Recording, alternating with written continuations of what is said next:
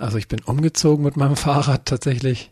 Wie hast du das gemacht? Du musst dann ja Möbel transportieren. Ja, genau. Wie geht das? Auseinanderbauen und dann Stück für Stück fahren. Und wie oft musstest du dann hin und her fahren?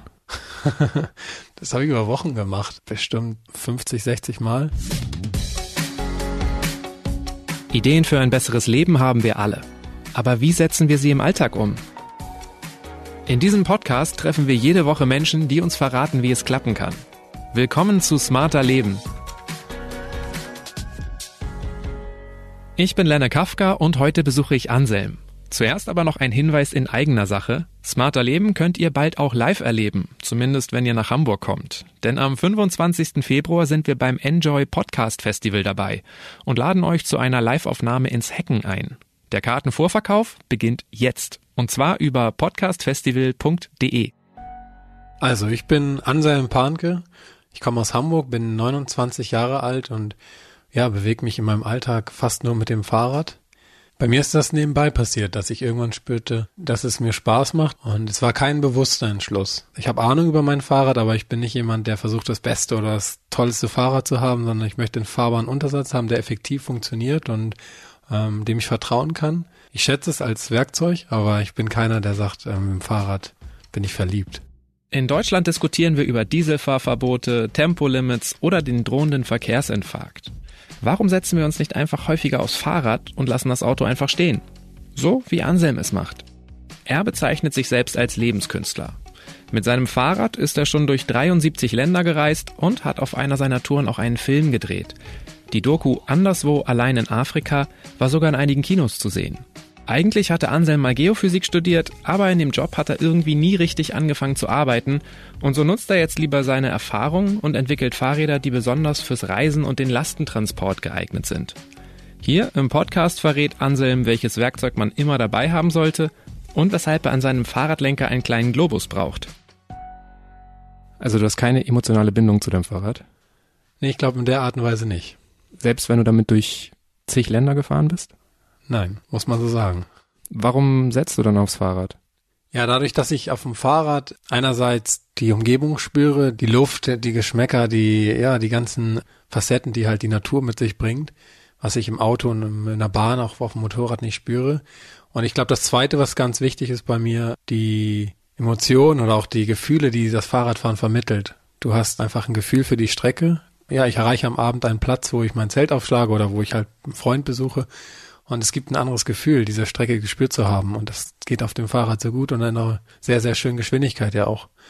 Also man fährt genau in einem Tempo, um alles mitzubekommen, um auch einfach die Landschaft, die Umgebung zu lesen und ich finde, man lernt beim Radfahren auch viel. Also du hast keinen emotionalen Bezug zu deinem Fahrrad, aber zum Fahrradfahren. Ja, genau so kann man sagen. Wie fühlt es sich dann für dich an, Auto zu fahren?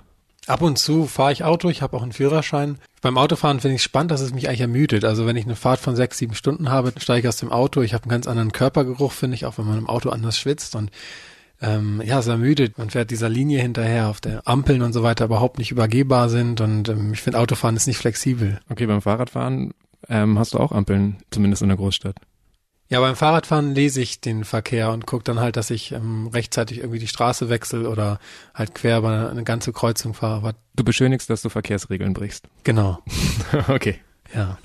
Ich finde, das Fahrrad passt da auch gar nicht mit den Verkehrsregeln zusammen.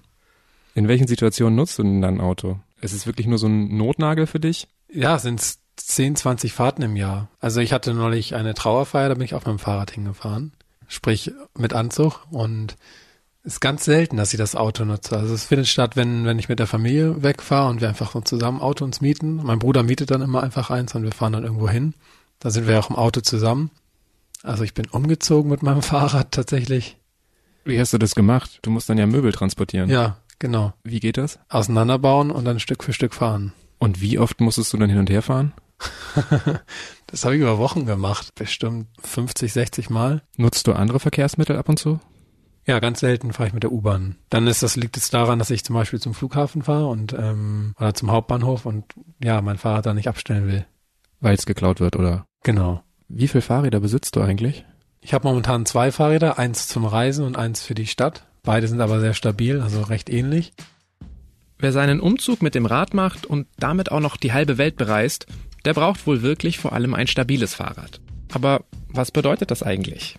Wir haben es uns einfach mal angeschaut. Wir sitzen hier vor deinem Fahrrad. Was, glaube ich, als erstes auffällt an deinem Rad ist, du hast vier Flaschenhalter, ähm, Mhm. was sehr ungewöhnlich ist. Und du hast auch vorne an deinem Lenker allerlei Halterungen. Ja. Wofür sind die alle dran? Also ich habe einmal eine Tachohalterung. Ich fahre gern mit Tacho, um zu sehen, wie schnell ich bin, die Distanzen zu wahrzunehmen. Hast du das auf dem Smartphone oder hast du ein extra Tacho? Ich habe ein extra Tacho und daneben ist noch eine Halterung für ein Smartphone, wo ich manchmal mit äh, meine Wege finde. Ich navigiere nicht, aber ich habe auf meinem Smartphone immer große Karten, wo ich dann mich orientieren kann und ein bisschen erkunden kann quasi. Dann ist da noch eine Halterung für die Fronttasche, für die Lenkertasche, wo mein Reisepass ist, meine Kamera, Sonnencreme, ja, Kopftücher und Das so. ist nur eine kleine Tasche. genau, da kann ich halt ganz schnell Zugriff drauf haben, auch während der Fahrt. Und hier hängt ein USB-Kabel. Ja, genau. Ich habe während der Reise immer meinen eigenen Strom produziert. Also auch der ganze Film selber oder auch die ganzen Aufnahmen, die Musik, mein Smartphone, ich kann das alles laden mit. Indem Einem- du trittst, Ja. erzeugst du Strom. Könnte ich mir sowas kaufen? Jetzt inzwischen kann man sich das auch kaufen, ja. Aber du bist nicht der Erfinder oder der Verkäufer davon. genau. Okay.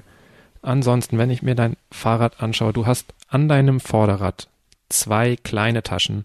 Mhm. Wie viel kannst du da reinpacken? Darf es ein bestimmtes Gewicht nicht überschreiten? Ja, da kann ich bis zu 20, 30 Kilo jeweils reintun. Also genug für meine Küche und mein Badezimmer und vielleicht noch eine Regenjacke. Du kannst in jede Tasche vorne 20 bis 30 Kilo reintun. Liter, Entschuldigung, Liter. Ja. Okay.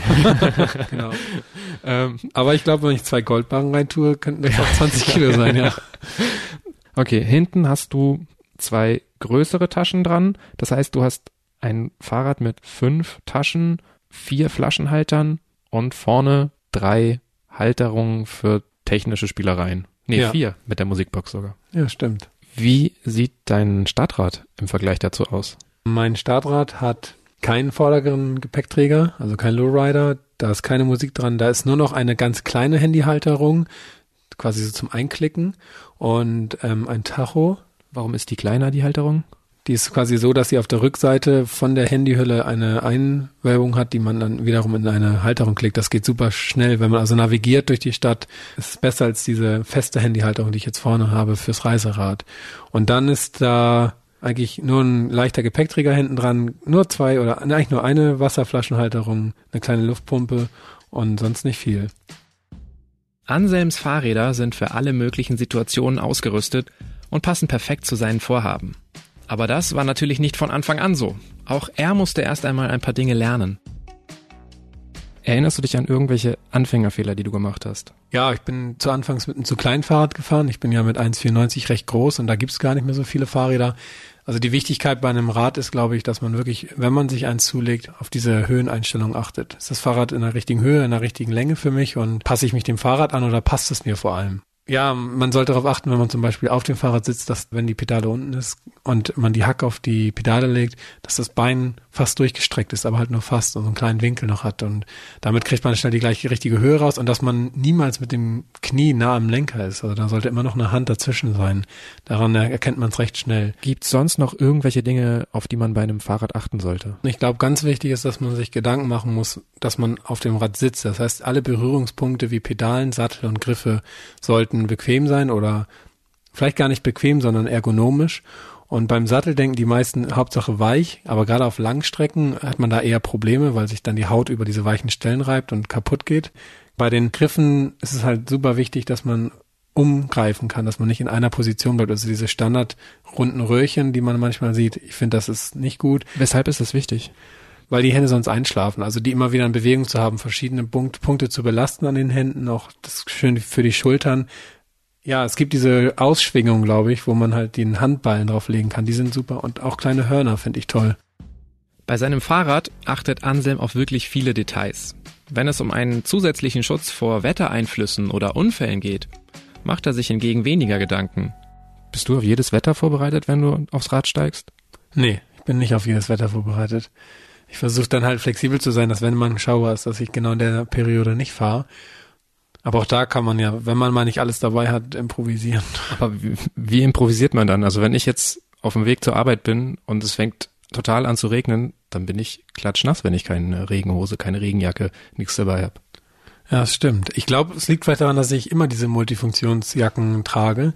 Ja, wenn es jetzt so ein Termin ist, wo ich weiß, ich komme im Jacko, das habe ich einfach in meinem Leben nicht, dann ist es schwierig, weil dann bräuchte ich diese Jacke. Kann man ja machen. Man kann ja in der Radtasche hinten auch genau diese beiden Utensilien einpacken. Wenn ich mich mit dem Fahrrad durch die Stadt bewege, habe ich eine Radtasche hinten dran, ein Spanngurt, meine Hupe. Warum reicht keine Klingel? Ich habe ähm, eine Hupe, damit ich mich früher bemerkbarer machen kann und ich habe gemerkt, dass eine Klingel oft nicht gehört wird, weil viele Leute ja auch Kopfhörer tragen und so kann man oft eine Kollision auch vermeiden. Das ist ja auch gut für den Fußgänger. Wie machst du das eigentlich im Winter, wenn es zum Beispiel glatt ist? Fährst du dann auch Fahrrad?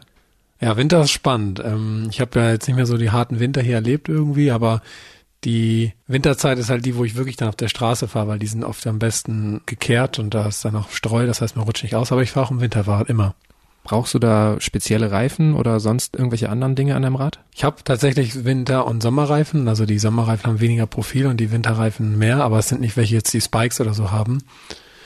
Ich kann mich da echt selten motivieren, das Rad aus dem Keller zu holen. Musst du dich manchmal motivieren? Ich glaube, das liegt daran, dass ich keine Alternative habe wahrscheinlich, dass ich mir die Alternative, das leichtere, das Auto zum Beispiel nie angeschafft habe und daher von der Konstellation im Kopf nicht dran gewöhnt bin zu sagen, ich nehme halt heute das Auto oder die U-Bahn auch da, wenn ich mit den öffentlichen fahre, komme ich ja nur noch A und B. Mit dem Rad kann ich immer noch mal kurz umschweifen und auf dem Rückweg eine Richtung einschlagen, die, die mit der Bahn jetzt nicht so einfach möglich wäre.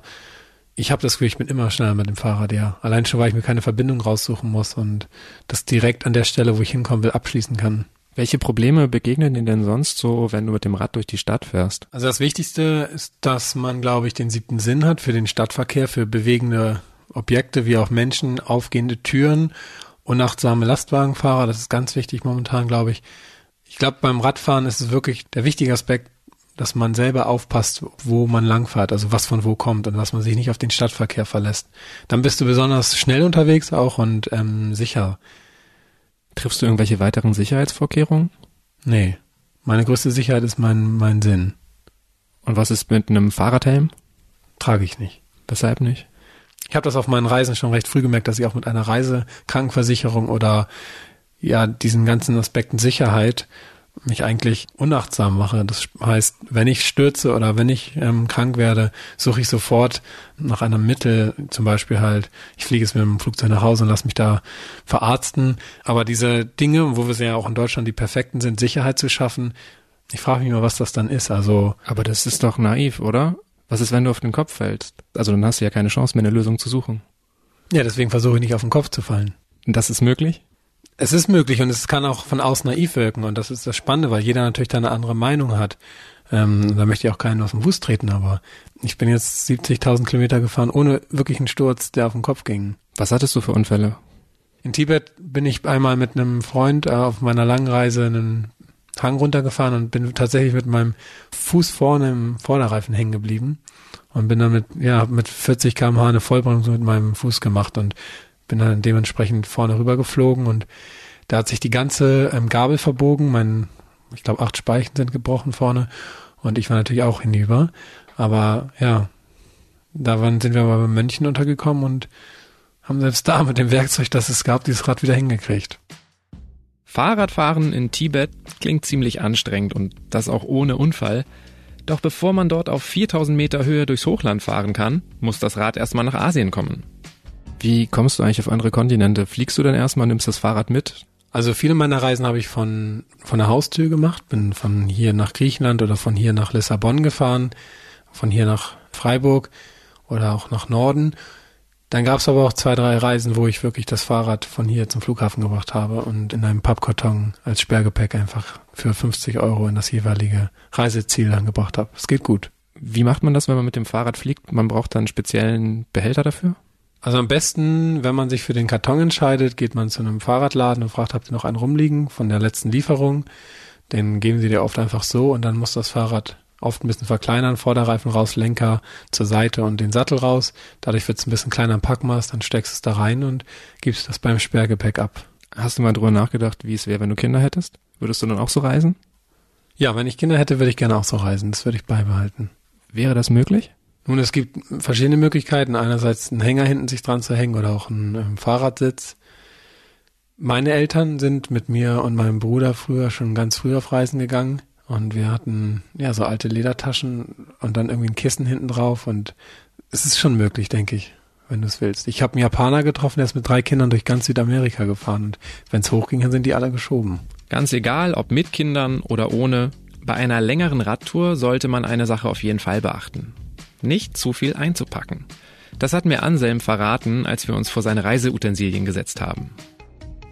Bei den Radtouren selber merkt man halt, wenn man sich auch mit so wenig bewegt, dass man ganz schnell die Sachen auch ausgleichen kann. Also das ist das Besondere an dem Fahrrad oder auch an dem ähm, Reisen mit dem Fahrrad. Man braucht ganz wenig, um voranzukommen und die wenigen Sachen, die man braucht, kriegt man oft dann auch lokal. Also ob es eine Regenjacke ist oder eine lange Unterhose, ein Schlafsack, gibt's unterwegs. Daher den Fehler, ich habe nicht alles vorbereitet, ist gar nicht so der relevante. Vielmehr ist der Fehler, dass man viel zu viel mitnimmt und ähm, spürt, ja, jetzt schicke ich das dritte Paket wieder nach Hause, weil ich einfach Gewicht habe von Sachen, die immer unten bleiben, weil ich sie nicht nutze. Wie viel sollte man mitnehmen auf eine Reise? An Gewicht oder an, an, Mhm, an Gewicht. also sagen wir mal, das Fahrrad wiegt 18 Kilo, dann würde ich maximal noch 35 Kilo dazuladen und äh, mich halt auf einen guten Kocher beschränken, auf ein Zelt, auf einen Schlafsack und ganz wenig Klamotten natürlich. Das Zwiebelprinzip, also keine dicken Jacken, sondern eher mehrere kleine oder auch T-Shirts drunter.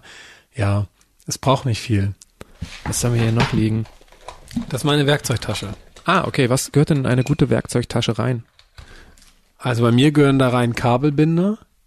Wofür Ähm, brauchst du die? Mit Kabelbindern kann man sehr viel Heile machen. Wenn, wenn was durchbricht, also durch verschiedene Reparaturmöglichkeiten, die aneinander zu bauen oder auch mehrere auf einmal, Kabelbinder sind super. Helfen die auch beim Transport, wenn man irgendwas fixieren muss? Ja, die kannst du fast für alles nutzen. Am besten auch verschiedene Größen. Dann natürlich Flickzeug, gute Flicken. Immer darauf achten, wenn man flickt, fünf Minuten zu warten, bevor der Flicken draufkommt. Das ist der Anfängerfehler, glaube ich. Also um es mal festzuhalten, drei, vier Dinge, die man auf jeden Fall dabei haben sollte. Ja, Flickzeug, Kabelbinder, Ducktape und ein gutes Multiwerkzeug. Duct Tape ist. Das ist ähm, ja Panzertape, ne? Also diese stabilen Tapes, um halt alles mögliche zusammenzukleben. Wie viel Ersatzteile nimmst du eigentlich mit auf eine Reise? Also ich reise grundsätzlich ohne große Ersatzteilspeicher. Also ich habe eigentlich nur einen Schlauch dabei, die besagten Werkzeuge und meinetwegen zwei Schläuche. Aber ich habe ansonsten keine Ersatzteile. Ein paar Schrauben, wenn welche rausfallen. Ein paar kleine Plastikteilchen für die Radtaschen, die mal durchbrechen können, sonst nichts. Auf dem Tisch liegt ein kleiner Globus, der sich auch dreht. Spontan fällt mir nicht ein, wofür der gut ist. Ja, den hatte ich vorne an meinem Gepäckträger. Ich hatte ja vorne auch einen am Vorderrad, ähm, wo Satteltaschen dran waren. Da war der dran, der hing, also der, der schaute vorne über dem Vorderreifen raus. Und immer wenn ich auf Menschen getroffen bin, war der so, so ein Hingucker, auch ein Gefühl, glaube ich, dass wir auf einer Welt leben. Und ja, ich konnte zeigen, wo ich herkomme, wo ich auch ein bisschen hin möchte, welche Richtung. Und wir konnten feststellen, wo wir gerade sind. Also eigentlich ist es ein Brückenbauer. Ja, eine Brücke zu schlagen zu den Menschen, auf die ich treffe. Wie auch die Musikbox, die vorne um meinem Fahrrad ist, dieser alte kleine Holzkasten mit Sound. Ähm, Ja, wie ist denn das eigentlich generell? Auf dem Fahrrad ist man ja immer allein unterwegs. Ähm, man hat aber auch keine verschlossenen Türen um sich oder so. ja. Würdest du sagen, man kommt leichter ins Gespräch auf dem Rad? Oh, das ist, glaube ich, einer der größten Vorteile. Ich glaube, nur zu Fuß hättest du mehr Gespräche. Aber dadurch, dass man mit dem Fahrrad gesehen wird, in der Geschwindigkeit ist, dass Menschen danach zurufen können und anhalten, dass man vor allem diese Wahrnehmung aneinander hat, ja, permanent sagen kann, okay, ich bremse jetzt hier mal und guck mir das an, du bist total nah dran. Warum fühlt es sich für dich einfach besser an, so zu leben und aufs Fahrrad zu setzen? Ich fühle mich dadurch gesünder, näher am Leben, auch ähm, immer wieder in der Möglichkeit, meine Kraft umzusetzen, flexibel, spontan, auch grüner, ja. Und wer jetzt Lust hat, Anselm Panke auch mal auf Reisen zu beobachten, kann sich seinen Film ansehen. Alle Infos dazu gibt es auf anderswoinafrika.de. Und das war's mit Smarter Leben. Die nächste Episode hört ihr ab kommendem Samstag auf spiegel.de, Spotify, Castbox und natürlich in allen anderen gängigen Podcast-Apps. Wenn ihr Feedback oder auch Themenvorschläge für Smarter Leben habt, dann schreibt uns gerne eine Mail an smarterleben.spiegel.de. Und falls ihr uns auf iTunes hört, könnt ihr uns dort gerne eine Bewertung hinterlassen. So erfahren wir dann, was euch gefällt oder auch was euch an Smarter Leben stört. Ich bin Lenne Kafka und bei der Produktion dieses Podcasts werde ich unterstützt von Johannes Kückens, Wiebke Rasmussen, Sandra Sperber und Jasmin Yüksel. Unsere Musik kommt von Audioboutique. Und das war es wirklich. Tschüss, bis zum nächsten Mal.